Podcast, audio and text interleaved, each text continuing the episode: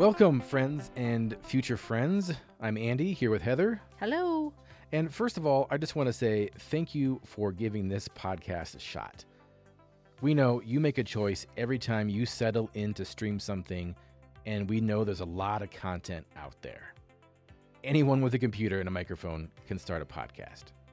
So even if you limited your search to fundraising podcasts, you discover a wide selection.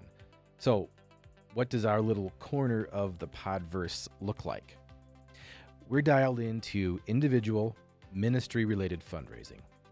We don't spend a lot of time talking about organizational or secular nonprofit funding. Those are both helpful topics. They're just not where our heartbeat is.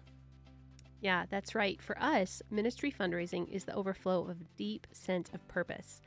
And it's not about the money. We look past formulas and explore both the nuance and the big picture of the fundraising journey. It's not about tips, tricks, or clever phrasing. It's about being grounded. Okay, so what do we mean by grounded? I'm glad you asked. We mean well-balanced, sensible, reasonable, and aware of the fact that at the end of the day, there's only so much you can do. We use the word partnership in the podcast often for a reason. You have a job to do, but ultimately, the buck doesn't stop with you.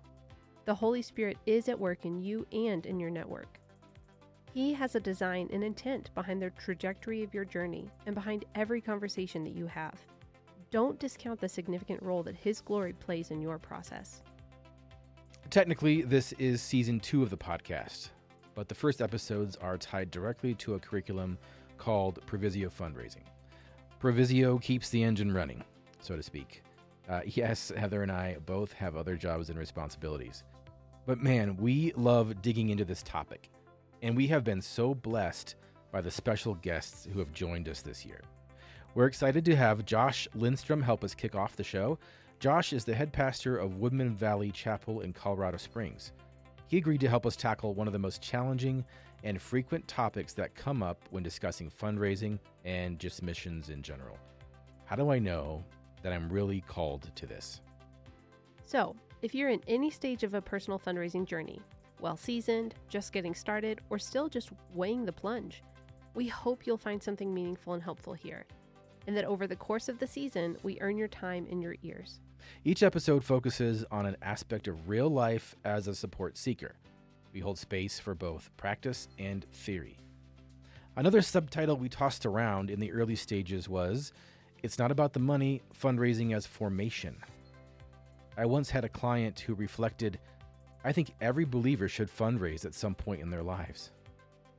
It's a powerful sentiment. I think she was experiencing the refining force of trying to succeed at something that she, again, ultimately had very little control over.